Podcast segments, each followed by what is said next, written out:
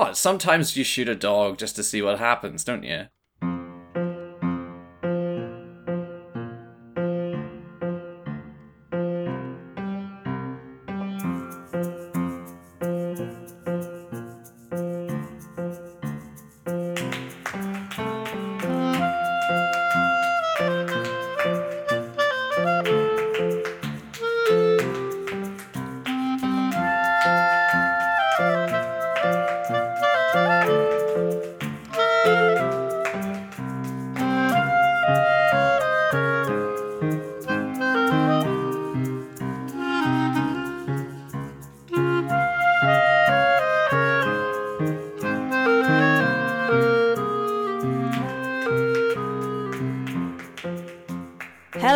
Welcome to the Electronic Wireless Show, Rock Paper Shotgun's video game podcast, and the only podcast you need, in my opinion.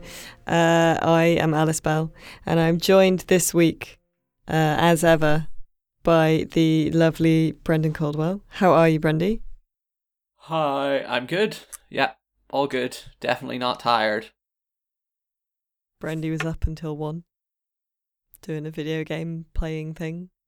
Um, and also this week we're joined by Guidesman Dave Irwin. Hello, Dave. Hello. How's How it? we? How's it hanging?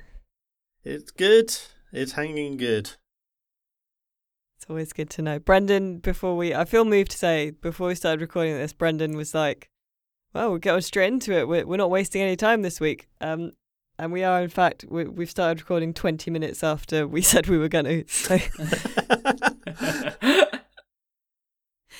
so some time wasted, perhaps. Um, it's, how, how, how's your week going, lads? You having a good week? Oh, I've had an all right week. Um, uh, I've had to move back into my uh, mum and dad's place. Um, just the whole house moving nonsense. So oh, is it?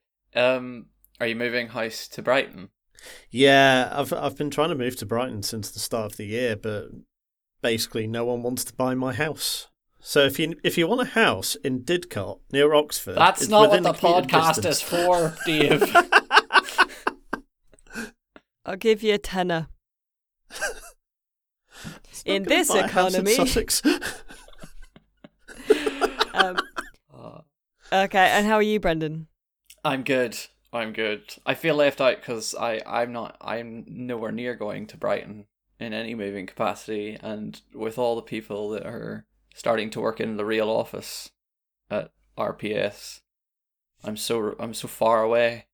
You're- Like you guys probably all have parties and stuff, don't you? You're like the ghost, yeah, the ghost at the feast. Hmm. You, you all gather on the beach and like uh, throw frisbees to each other and talk about Mario and stuff, don't you? Without without me. Yep, yep. And Matt and That- Dave that's have, exactly how it is. Matt and Dave have a secret and very exclusive food club on Fridays that no one else is allowed to go to whatsoever.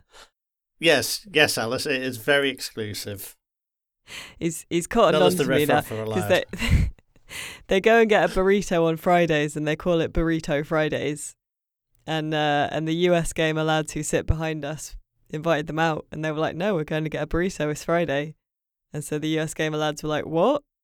We've never heard of this being a thing before. How come you've not invited us to Burrito Fridays? And so it then started a joke where I said that uh that Burrito Fridays was an exclusive club that no one else was ever invited to ever and uh, uh, they've cottoned on. They know that if they react to that, I'll just keep doing it. So now I'm trying a thing where I pretend I don't know what a burrito is. So I'm, I'm moving into other areas. It's not working on me, but for Matt, it's working wonders. I'm Ah, enjoying no, this di- no, like- dissection of the bands. I feel like I feel like Matt kind of got got the hang of it a bit quicker than you, if anything, Dave. But what? But one day it was great because they did invite me out to Burrito Friday, and I said, "Nah, I'm alright." And then I quickly rang up a different burrito place, ordered a collection burrito, ran over there, got it, got back to the office, and then when they returned with their burritos, I swung round in my chair like Blofeld instead of, but instead of a cat, I had a burrito.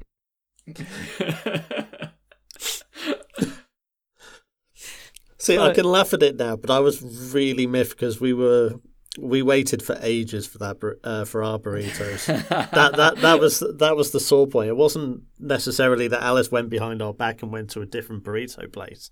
It was purely because of the fact that we took so long He's to get our lying. ones. He's lying. I saw. I saw in their eyes the. The. I wish I, I should carry a GoPro strapped to me at all times for occasions like that. It was brilliant. I was surprised I got back before they did. Anyway, anyway, uh, That's not about video games. let's talk about video games. Well, you know, the reason I was able to get to the burrito restaurant that I went to so quickly is because of the uh, efficient uh, grid layout of that area of Brighton, which is a city we're in, or like two of us are in. And that's that's what we're talking about today. That was my attempt at a Brendy segue. It was Weird. quite amazing. I, I was good. wondering where you were going with that initially. Yeah, thanks. Strong.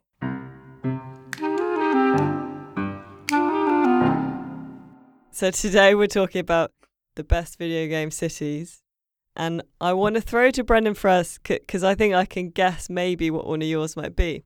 Can you guess because I told you in the brief moment before we started recording on this call? No, I was gonna guess a different one. Okay, go on. I was gonna guess Kamurocho. Oh, that is a good city. That isn't one I've picked, but it, No. it's a good it's a good choice. It's a one good- I it's wrote shout. down. Oh, there we go. Okay, I got one of you. We should ask Dave why Camaru what what is Kamurocho and why is it so good as a city? So Kamurocho is the.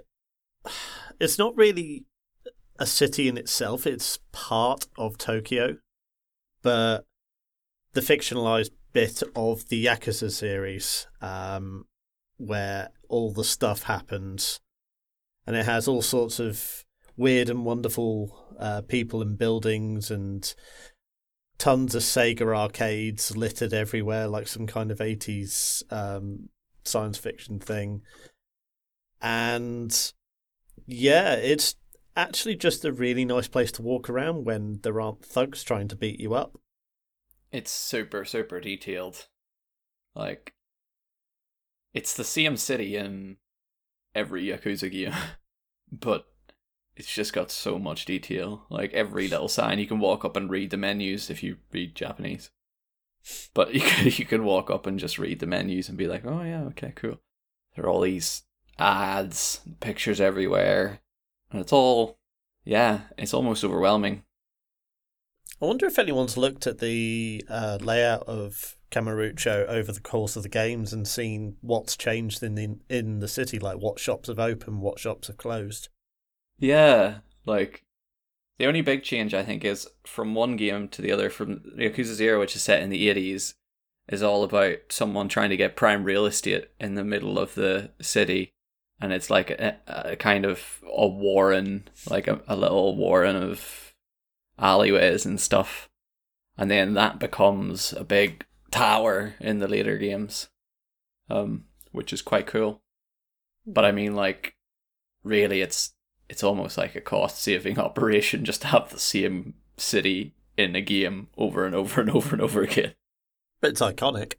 Yeah, good good city. Yeah, good to visit. Maybe not to live. I I just know that there are cats that you can in one of the, I don't know which one it is, but there are cats, and if you feed them the right food, they will go and live in a cat cafe. What? Which one is this in? It might not be one of the ones on PC yet, but I know there's a there's a guy who's got a cat cafe, and then you go around and you'll hear a cat meow, and then you you have, you can buy cat food to carry around with you. You know, like uh, like Batman's utility belt. You Yeah. just whip out a bit of cat food, and but you have to guess what kind of like fish or whatever it, the the cat in front of you will like, and if it likes it, it will be like, "Oh, mate," and and instinctively know to go live in this cat cafe. Uh, I don't know which one this is in because I've played the the older ones or like the the remakes that have been released on PC. But um I fear it will be one of the new ones. Yeah. ah Mm. Sorry, Brenda. that is one of the good things about the Kamurocho, though, is that you can there there are loads of little weird mini games you can uh like find to do? There are tons. Yeah. You can you can race little plastic cars. You can play Virtua Fighter. You can go and gamble. You can play mahjong. It's basically mini games. The city. You can get into fights over property. Popular pastime. It, yeah. And you can go and do karaoke as well. That's true. Just embarrass yourself. Oh, the karaoke is amazing, actually. remember seeing that. Like, yeah, good choice. I'm glad at least one of you picked it. Um, Brendan, do you want to throw a throw a city into the ring, and then we'll make them fight? I'll throw a city into the ring. I'll throw a, a new city into the ring. The Hanging City from Outer Wilds. Ooh. Okay. Outer Outer Wilds is the spaceship game that we spoke about maybe a few episodes ago. Uh, the spaceship exploration game where you repeat the same 20 minutes of life over and over again as you explore this little solar system. And on one of the planets, there's a. It's like a planet made of a shell, and there's a a city built on the on the inside ceiling of the shell, and the whole shell is built around a black hole. So it's a city hanging over a black hole on the inside of a planet. And I mean, if that doesn't already make you want to visit it, then who's typing? Me, sorry. Not me. I'm banning this. Sars. I've I've got I had to put my editor hat on for a sec. Are you editing my words as I speak them? Yeah, in real time. So I do it. Sorry, I'm sorry. I won't do it again. It's very bad form. Only because I have to edit them out. I know. I'm sorry. I didn't think it was picking up. I forgot I've not got a mic now. Gonna have to get rid of that now too. This whole bit's gone. Leave it in. We're we're the realist website. Okay, I'll leave it in. Anyway, it's a good it's a good city. It hangs from the inside of a planet. It falls bit by bit into the black hole as the 20 minutes passes. So you can be standing in one part of the city and it'll suddenly shudder and you'll be like, "Oh no, better get to safety." And you'll like leap out and try to jetpack from one bit to another as this big cracked bit of city and buildings falls into the black hole beneath you. And sometimes you'll fall into the black hole too. And that's just how life goes in outer wild sometimes. It's brilliant. It's a very good city. It's all like it's a ruin. It's a it's an old abandoned city it doesn't have any cat cafes or karaoke but it does make up for it by the fact that you fall into the event horizon of a black hole So, h- hang on. Sorry. Am I missing something? Or is, is your reason for this city being part of this list because it's got a black hole in it? I mean, that's one element of what makes this a good city. Because the city, it doesn't have to be like a city. My understanding of what we're being asked to come up with here isn't necessarily like, oh, a good city that's livable with amenities and a good public transport system. Oh, I know that. I'm I'm just getting onto the um the part of the thing where Alice was saying make the cities fight each other. And you got Kamurocho which has, you know, all sorts of weird and interesting things about it and then this one I mean it has a black hole so it naturally beats everything. We don't have to actually make the cities fight. It's okay. Oh, I, ju- I just want to see the citizens of Kamurocho trying to fight a black hole. they would try and fight it. they try and fight everything. They try and fight Kiryu Kazuma, so, you know, he's like a black hole. Basically, just a giant man you can't beat. I, I mean, first of all, you threw me because I wasn't expecting such a new game. I was like, oh, but it's um, it's similar to because there are a couple of, of places in uh, Outer Wilds that sort of become inaccessible as as you play, and so there's a ruined city um on the there are two sort of tiny planets. There's the Ash Twin and the Ember Twin, and one of them is is a big ball of sand that is gradually emptying onto the other uh, which fills up this ruined city, so you can't explore. You can only explore a bit of it each time, basically. It's really weird. What's that one? That one's called something else, like the the hidden city or the the underground city or something. The sandy city. I don't know. What about you, Alice? Um, Why don't you tell us which city you would like to fight the black hole and Kamurocho? I've got a list of quite a few actually because I do like how games make places sort of real. Um, I'd put down Yharnam and then remembered that's PS4 only, and that's Yharnam is the only thing I will praise about FromSoft games. It Um, is pretty not lovely Um, in its weird dog and wibbly wobbliness. Yeah, yeah, yeah. So, I'm I'm gonna go with Dunwall, which is quite an obvious one to start with, but it is very good. Um, Dunwall is the kind of main city in um, Dishonored. Uh, it's in Dishonored 2 a lot as well, and it's really good. It just sort of it it the the way it's laid out, and there's like the kind of the bit where the there's the docks and there's the the kind of gross slum sort of bits where the poor are forced to live, and there's the mining bits, and it's just really good. Like and the the the yeah the lovely mansions and manors and stuff. Oh, it's great, and it's it's a it's like a little it's like a little Fabergé egg because it's got loads of little layers and little holes that you can kind of drill into. It's brilliant. Dunwall. There you go. Got a bit of a bit of a rodent problem, from what I understand. Well, it's what it, it's. Yeah, it does a bit. It the rodent problem curiously gets worse. Uh, the the more horrible you are and the more murderous you are. Because you know, it, metaphors. Oh. So maybe it was just a rodent problem for me. Oops.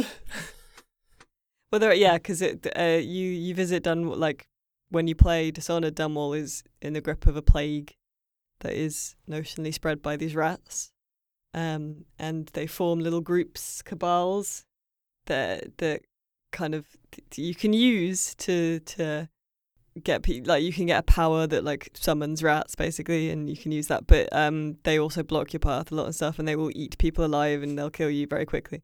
But yeah, you get more rats if you are stabbier, whereas if you're a, a ghost in the night and you make nice decisions and don't murder all your targets, then it won't be as ratty.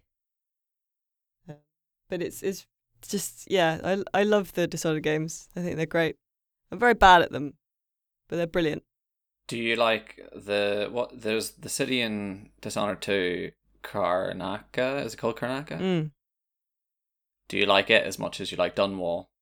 Yeah, I think they are very good at, at uh, at like Arcane are very good at making places that make sense. Like the like Prey, I think the space station on Prey is great as as this kind of place where you know the the fonts are the same, like you know the the offices have similar layouts, but they're a bit different for different people and stuff. It's really good. And yeah, Karnaka is is I really like as well, and I really love the the Duke's uh, palace. I think is great. There's a really good um. There's a level in. Uh, I can't remember which city it's in, but it's uh, it's the it's a museum of natural history, um, which in uh, the game has been taken over by witches. Um, uh, so I think it's Dishonored too. Um, and they've sort of made it all witchy.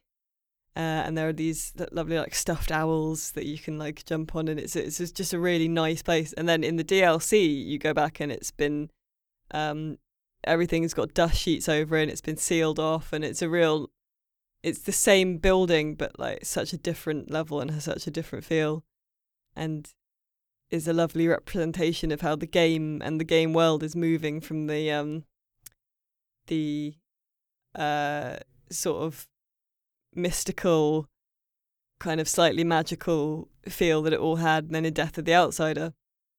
It's it's the it's moving towards like the scientific and the old ways are dying out and stuff. It's really great. Cool. it's good to see yeah. Uh dave have you got another one for us?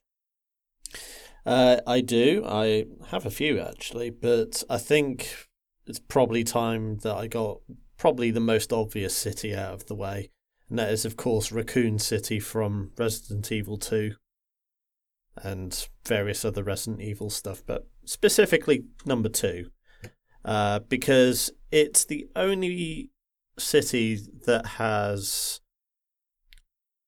a police station that I would want to visit. because it has some very interesting and intricate details that if you go to a normal police station it's just you know very drab. Uh, it's a it's a place of work. It's a place of isolation. Whereas um, the police station still has that isolation but that's mostly because of all the zombies that are wandering around in it. Um, whereas if you actually go up to the statues that are littered around around the place, they've got these like little puzzles and little things that you have to turn, and they open up hidden chambers, and you don't get that in your standard police station. So it's it's quite nice to actually have, um, you know, a, a city that yeah, it's it's got a bit of a zombie problem not gonna lie, I wouldn't. I wouldn't recommend going there right that this minute. But when it all calms down, and when the fallout is, you know, settled and all that, um, it might actually be quite a nice place to go and have uh, just have a look at some really interesting architecture and isn't the, maybe isn't the end game isn't the end game lore for the police station of Raccoon City that it was originally an art museum. Yeah. And it, it basically got closed down and turned into a police station, and now it has all this weird puzzles and riddles built into the architecture because the whoever built the art museum was a, a mad artist. Exactly, yeah, and uh, not only that, but it, I think it also serves as a sort of hidden research uh, facility for a certain company that you know uh, I don't think we should probably mention just in case they're, they're a bit tied reasons. into the whole zombie problem. Um, but uh, yeah, it, it's just it's just a really nice place, and even when you go out of the uh, police station and uh, just have a look at the uh, the buildings. It's yeah, it's it's your standard um, American city circa 1998, 99. But I think that's quite refreshing to have a place that in a game that does look a bit normal, does look a bit, you know, like a city you would visit today. Yeah. But it has all these interesting little things in it. Also, shout out to the. It has a good um, sewage system a good sanitary kind of framework beneath the city. Because, oh yeah, yeah. Especially considering the the head of the engineering guild or whatever that that created all the sewers of Raccoon City was really really into chess. Mm. Like you even find like a memo and it's from like R.B. Fisher and it's like that so it's basically canon in Resident Evil 2 that Bobby Fischer designed the entire sewer system of Raccoon City, and he made all these gates and electronic devices with little chess pieces that you have to use to try and open doors. Just what a city created by just very uh, eccentric characters. And that only adds to the charm. Um, it's just a shame it's got a bit of a problem at the moment. I, I do want to point out that A, uh, an art museum being closed down and turned into a police station. Of course, well, that's the government priorities very clear there, aren't they? and second, I haven't I haven't played like many Resident Evil games, but saying it used to be an art museum is still not a, a reason but it's not an adequate like reason for those things still being there. Like they could have just taken them out. they need to leave them in. Oh, and also, like that's nobody would go to that museum. Oh, maybe that's why it closed. But can you imagine that? Like, if you went to like the British Museum and you had to like if you wanted to see the Rosetta Stone, you had to run around and gather different bits of a of a lock. And then and then you had to wait while they put them back for the next person. Basically, making an escape room out of your publicly funded institutions. Yeah. That's no way to go about things. Or is it? Like that that's the thing, escape rooms are popular now. Um, people want to do them, and if you get an added bonus of seeing the Rosetta Stone at the end of it, that that kind of buys into, you know, being an old explorer back in the day, where you you come across the tomb of Tutankhamun, you've solved some puzzles, and there you are. That you got the uh, sarcophagus and all the other treasures that he was I look buried with. forward to your curation of the British Museum. Have you got any more cities for us, Alice? Um, I have a few. I'm just trying to decide which one I, I want to. I want to talk about. I know. Actually, I will. So I put Neverwinter down. Neverwinter classic. Everyone loves Neverwinter. I put down uh, uh, a couple others from kind of more obscure games, but I'm gonna go for uh, New York in the Division. I thought Oh, okay. Ah, yeah, I thought it okay. was really good. And I, I do think that Ubisoft are very good at making cities and places. I think the problem they, they end up with is that they go too big. Um, so I think if they, they focus down and make a, a smaller map, they could do something very cool. But um, I I think that New York in the division was like my favorite bit of the first division. I thought it was great. They made a really good sort of wintry, cold, abandoned version of New York that I thought was really good and gave a, a lot of atmosphere to to an otherwise quite standard Tom Clancy number generator. Yeah. I love that you can. Sometimes when you're walking down the street, you see people shouting from windows, and you can't reach them. There, there's no way into their building or anything, but they're just leaning out windows, shouting at you. I got shouted at some people out of a window once because I shot a dog in the street. Shot a dog.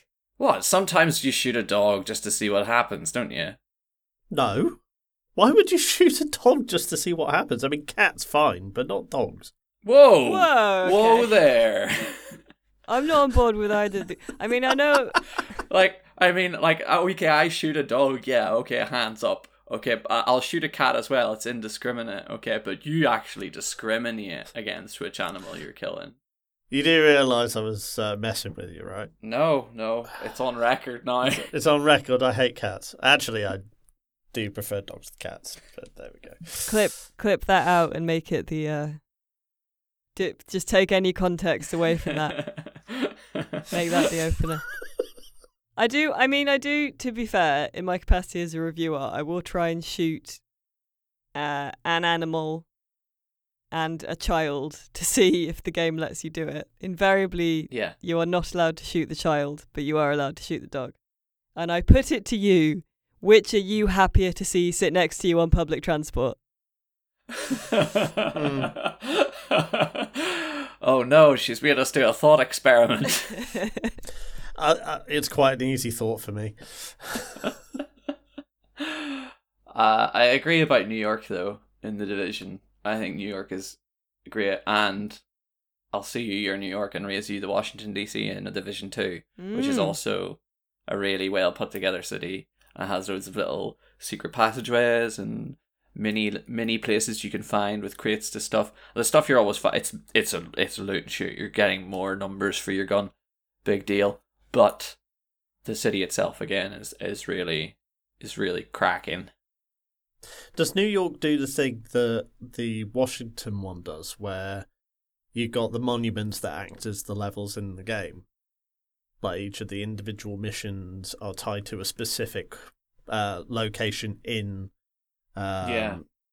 Uh, So, sort- like Jefferson Monument is its own level. Um, sort of a, a, a bit in in that it'll it'll be like the shopping center sort of thing but new york doesn't really have monuments in a, a sort of s- exactly similar way um Yeah, there's There's like a level in Madison Square Gardens and some stuff like that. Okay. Yeah, it's more like the famous buildings in in New York rather than like uh the Yeah, that's that's kind of what I was getting at. So, like, there may be one in Empire State Building, for example, or uh, like a mission that is basically you travel to the Statue of Liberty.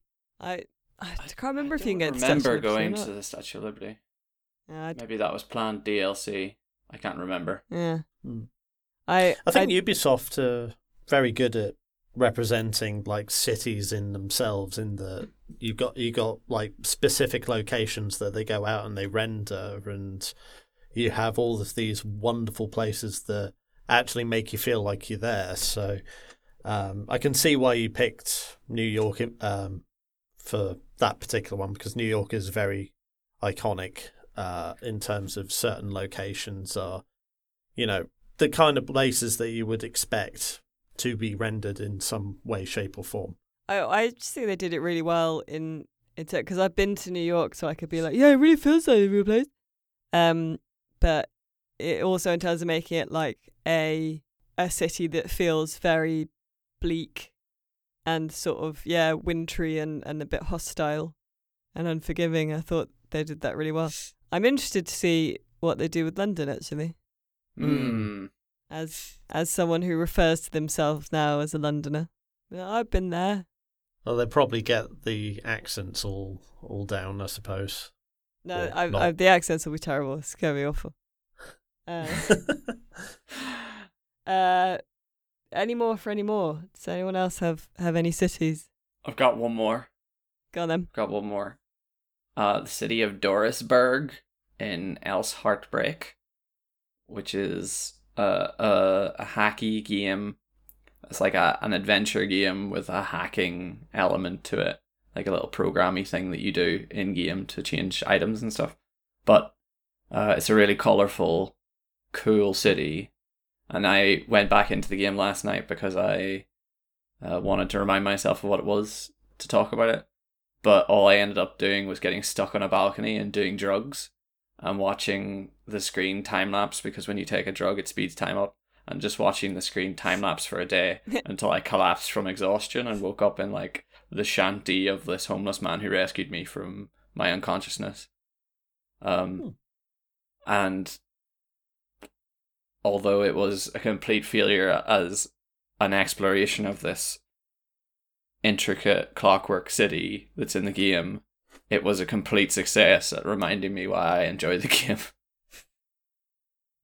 That's quite a So, specific d- way to experience a city that I would not recommend doing in real life necessarily.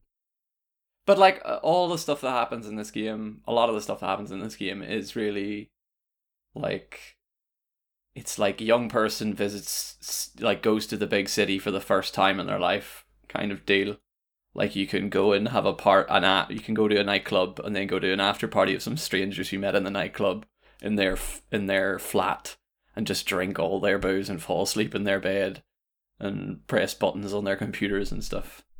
Um or you can just sit around and sh- like share drinks with people on benches. It's just it's a cool city. It's a cool city. I like it. So I've not I've not played it, but it sounds like you're doing a hard recommend. It, was a hard it is a hard recommend except that there's no um like when I went into it last night that was just day 1 and I could go anywhere that had any door open and just do whatever. It doesn't give you very much direction uh, really early in the game. So loads of people who I've recommended it to and have played it played for like an hour and then were like I had no idea what this game is or what to do, so I just like stopped playing. Um and I can't really blame them because it gives you no direction or no idea of what you're supposed to do. but if you if you do persevere, it it's pretty cool. Where would you so to avoid that fate for someone else listening to this, recommend them somewhere to go when they first start playing? Um, when you first start playing, you should go to uh, Bar Yvonne or Club Yvonne. That's the place where things Hmm. No, because actually the, the I can't recommend one place that will help them to get on the trail of the story because so much it just throws you off the trail again immediately after. Okay, yeah, go to Bar Yvonne. You'll at le- you'll at least meet some people. You'll have a drink. You'll dance. You'll enjoy yourself. There you go. Good recommendation. All right, shall we move on to what we've been playing this week? Can do. Yeah.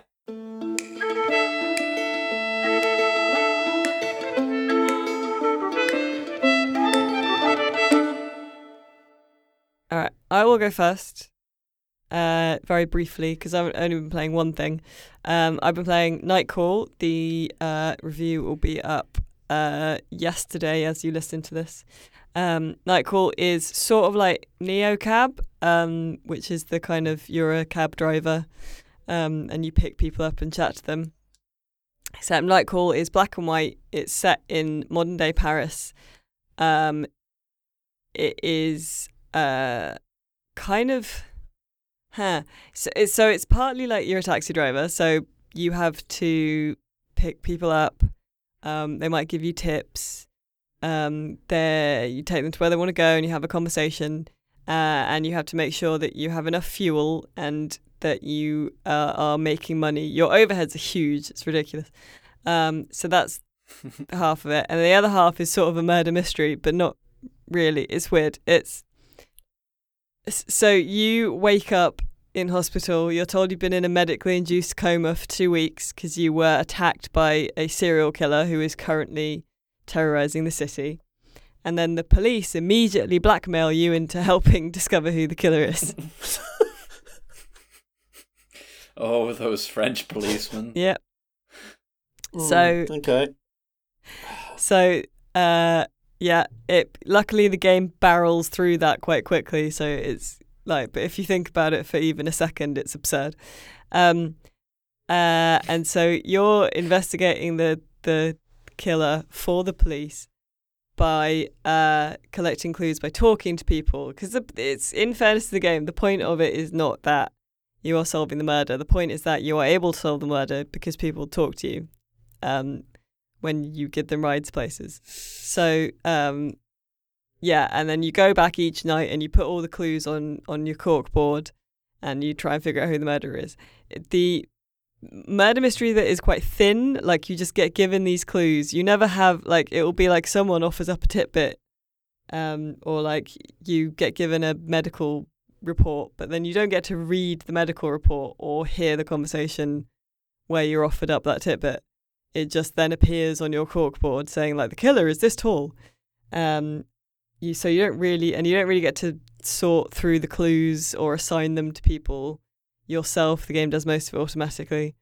Um, and I would rather really have just been a cab driver because that's the fun bit. They're all like, it does vary a bit. It's quite magical realism-y almost. Um, it's uh like you, all the people you meet are unfailingly interesting.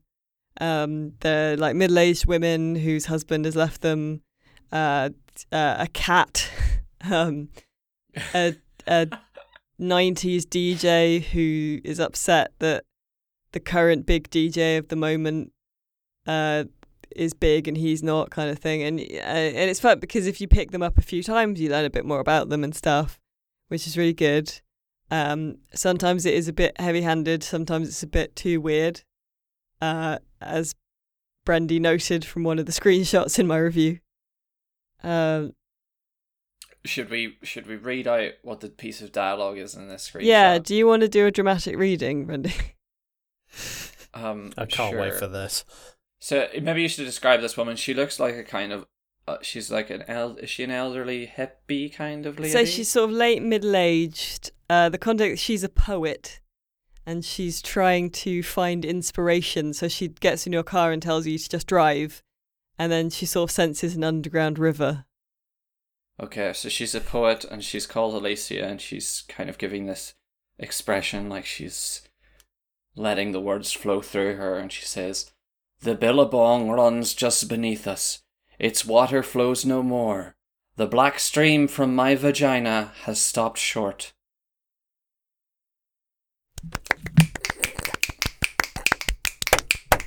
Yeah. Very good. Very good. So stuff like that.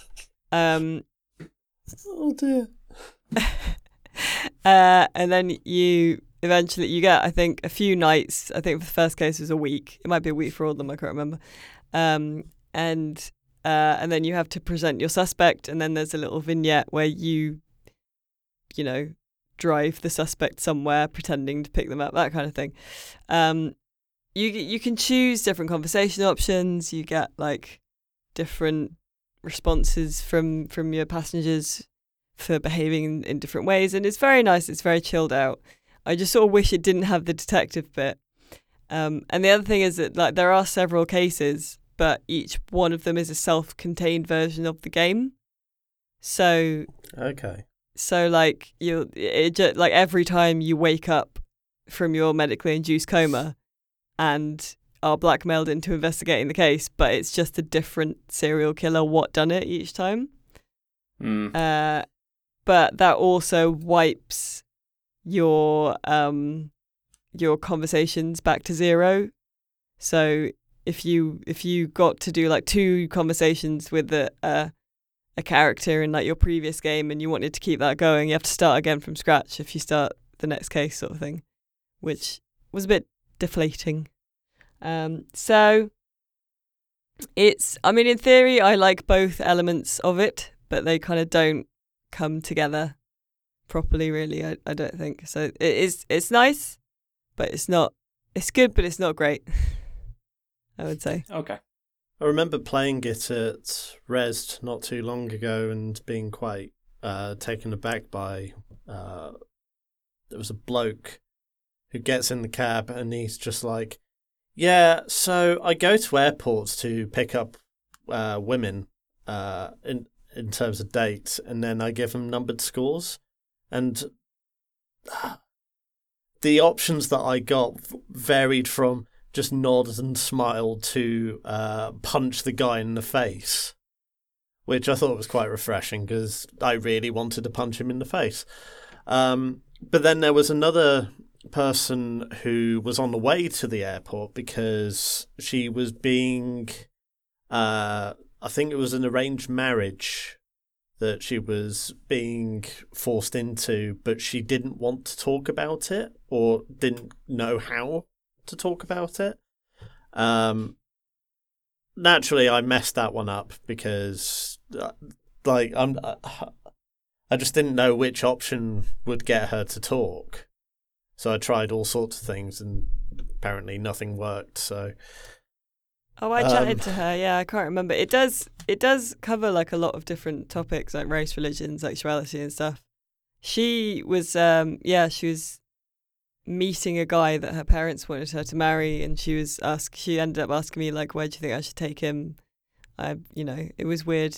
Uh, weird and she was saying like, "Yeah, my parents obviously think it's an okay thing to do because it worked for them and stuff." There's, it's it's sometimes very heavy-handed with some things, but it's got it's it's a surprisingly light touch with others. It's quite interesting. Very cool. I'll link to the review. Uh, Dave, what have you been playing? Anything interesting this week?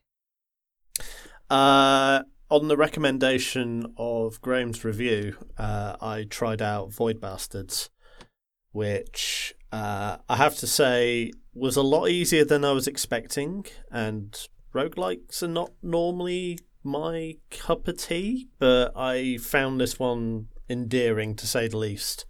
Um, the the basic premise, if you've not played it, is uh, there is an AI voiced by the same guy who did the Stanley Parable, uh, Kevin something. I can't remember his surname.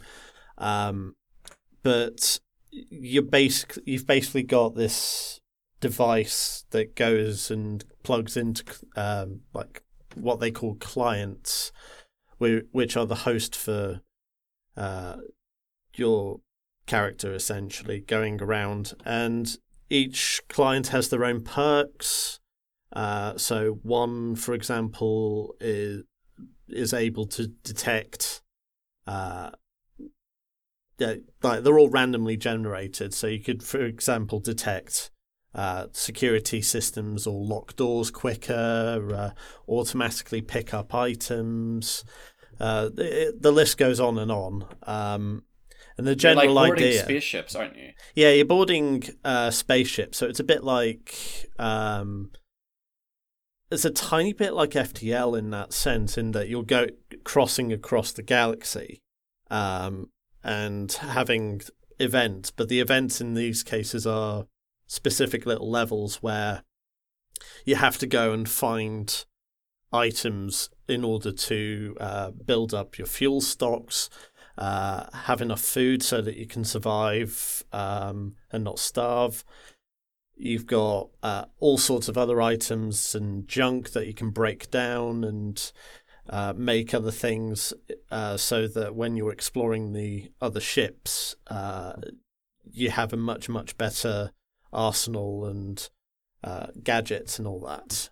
And all the while, you've got um, what could be best described as Mancunian ghosts coming after you and hurling abuse. um, and it was it was really off putting. Uh, I think they're Mancunian. They might be Scouser actually. Thinking about it, um, but it's it's just like uh, the little tiny uh, juvies. I think they're called the the little tiny little hobbit like things. Uh, j- just saying uh, in possibly the most um, hammy Scouse accent or Mancunian accent, uh, something like. How can you not know which accent it is?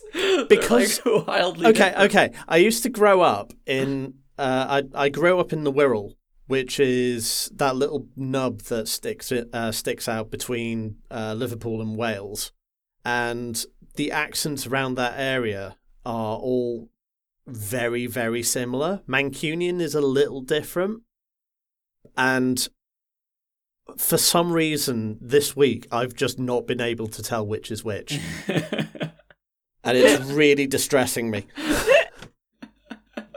Um, so, sorry, Alice's laugh is getting me now.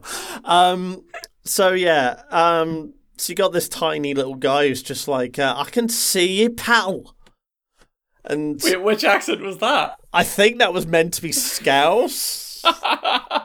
I'm not good at accents. Uh, if, uh, don't get me started on my Scottish accent because it is downright racist. Um, speaking of Scots, the pirates are all Scottish.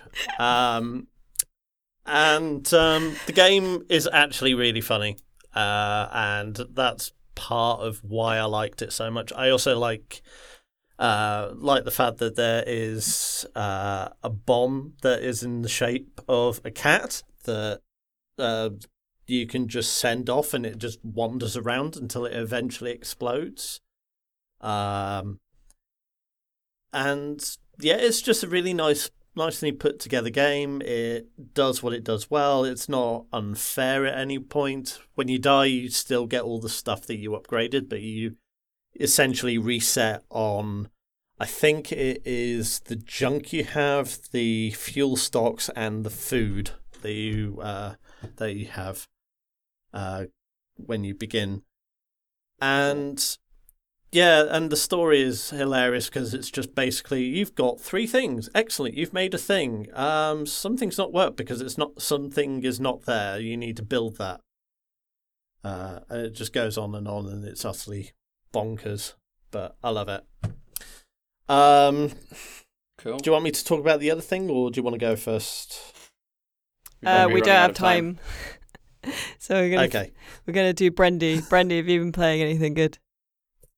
Um, I play some Griftlands, but I wrote a review of that. So if you want to know if that's any good, you should go and read the review.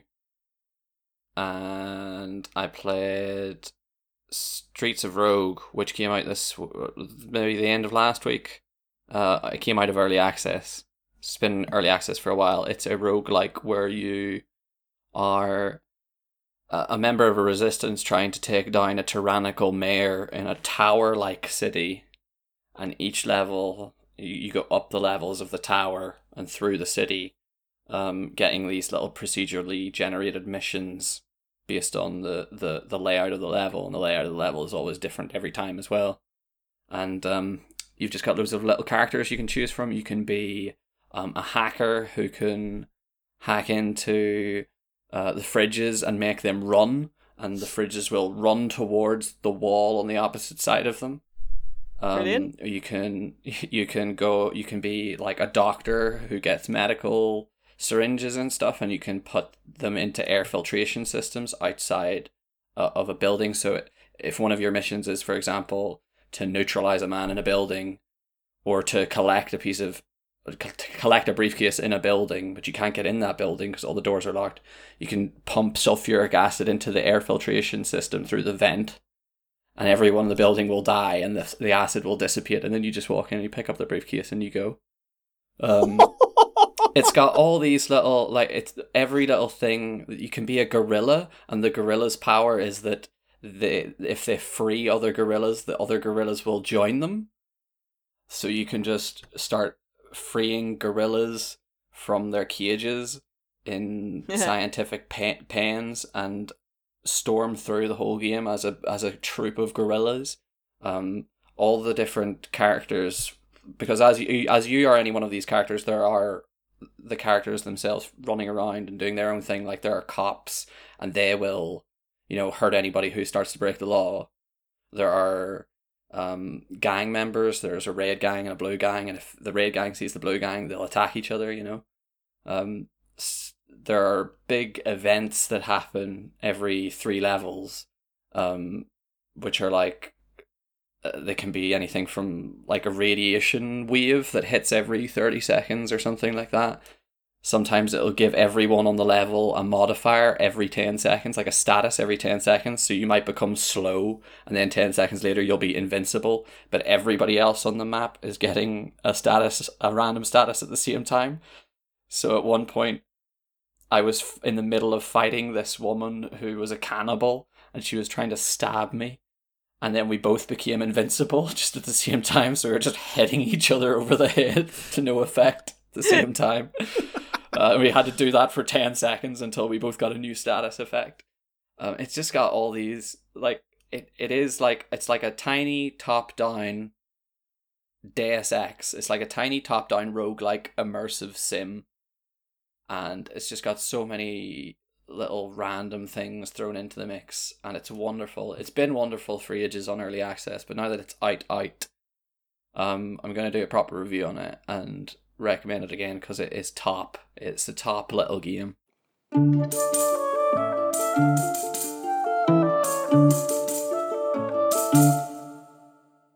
Excellent stuff. Uh, let's move on. We'll very quickly do some uh, some listener responses. So we ask you every week uh, the same question we ask ourselves on uh, Twitter at Rock Paper Shot and our Facebook page Rock Paper Shotgun.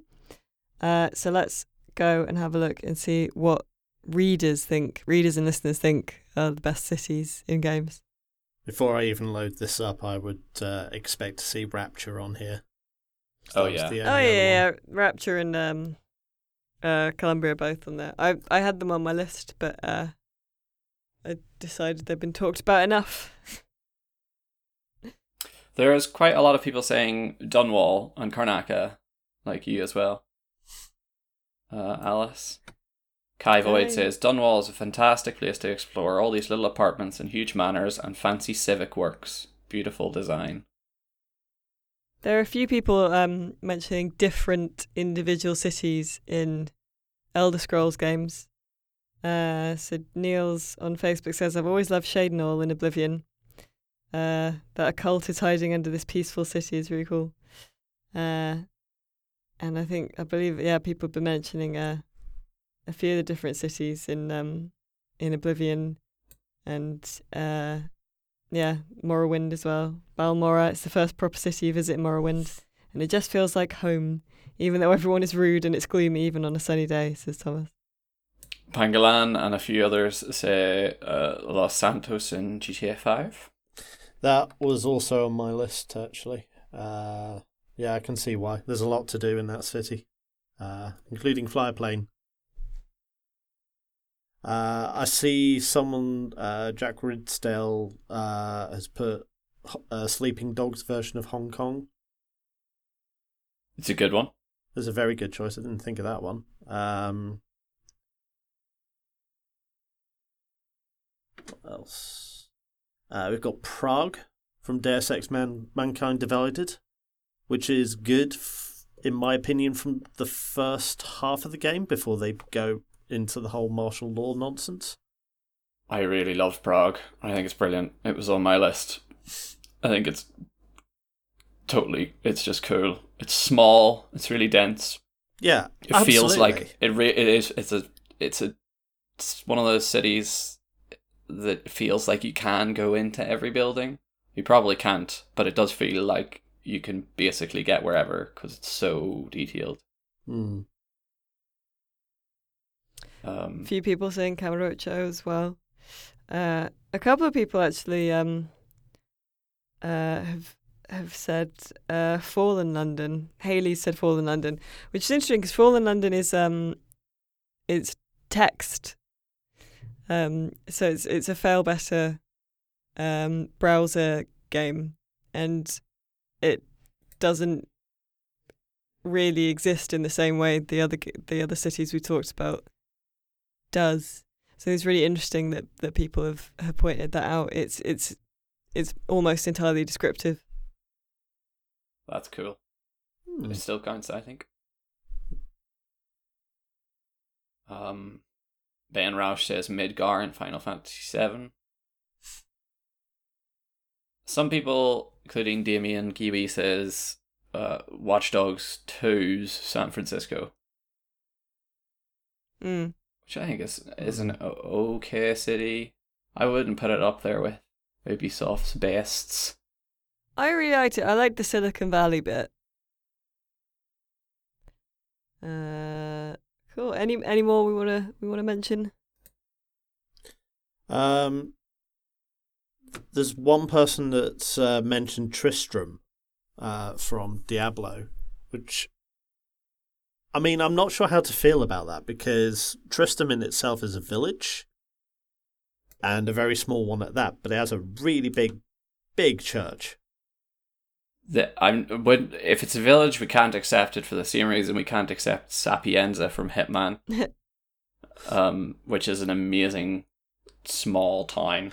Oh, is that the um? Oh, which one is that? It's the one in Um, Italy, Ah, like a okay. seaside Italy city. See, I always, uh, I always dug the um, oh, what was it? The little tiny community in um, Blood Money, I think it was the one that has the uh, the home for people that are either retired or ill or something like that, and your target is in there. Don't remember that one. Um, that one was a really good mission, mostly involving um, faking your own death so that you could escape.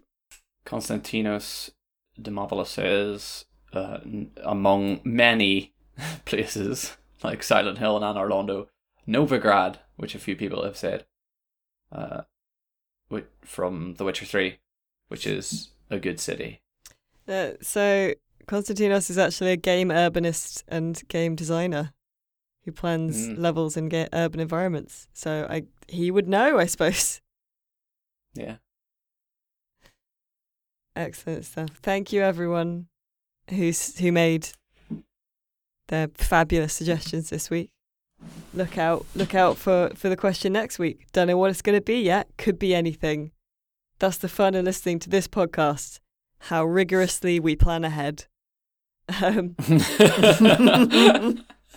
uh, it's time to say goodbye now. Before we go, we do like to do recommendations. Uh, I have one ready to go. Uh, a recommendation of something that isn't a video game.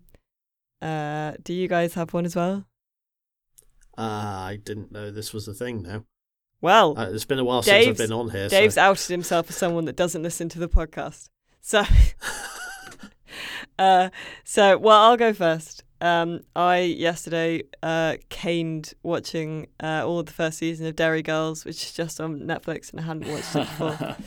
Uh, Mm. it's really good, I think.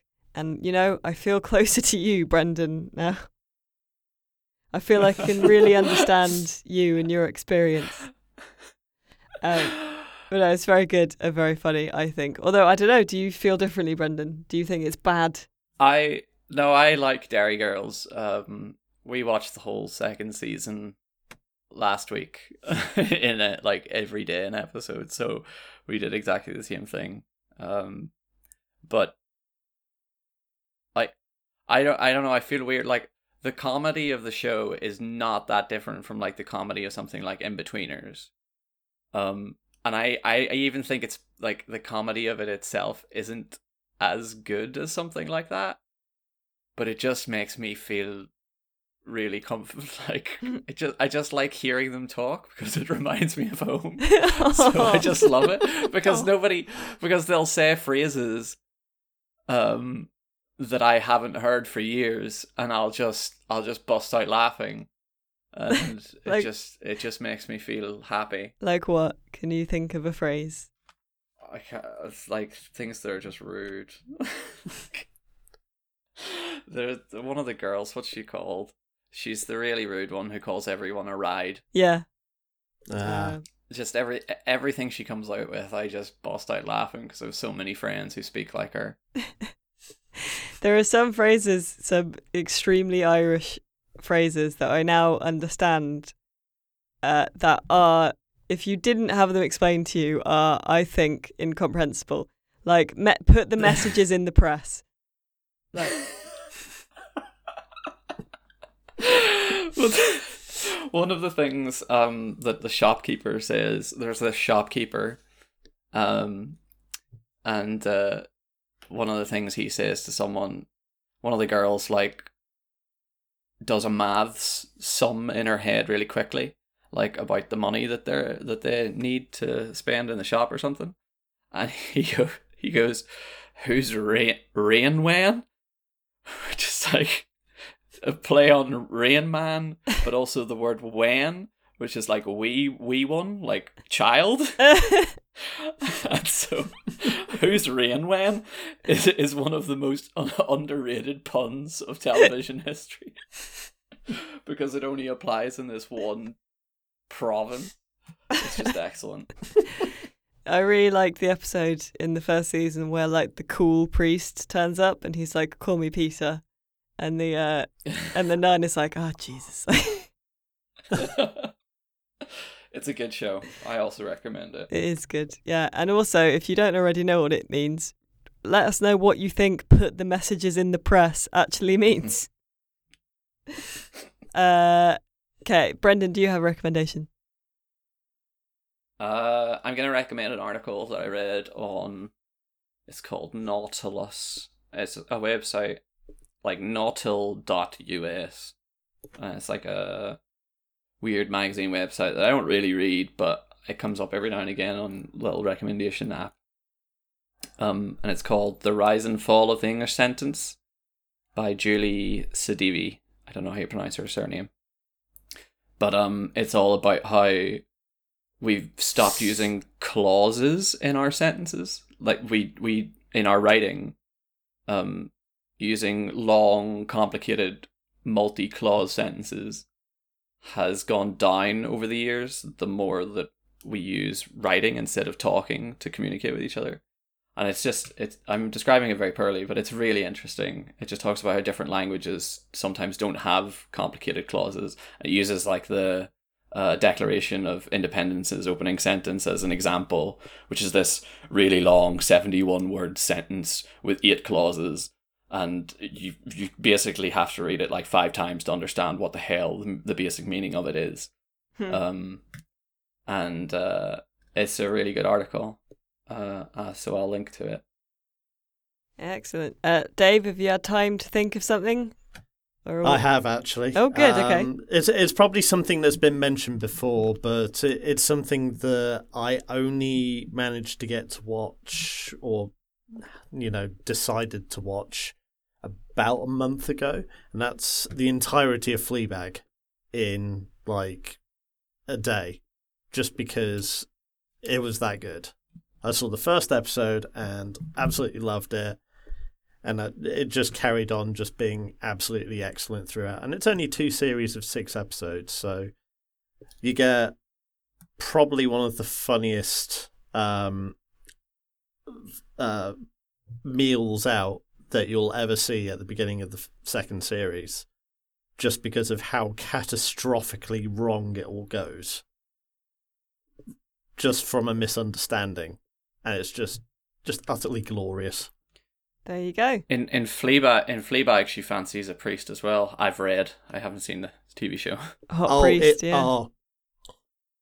There's a bit in the second series with where they're in the church.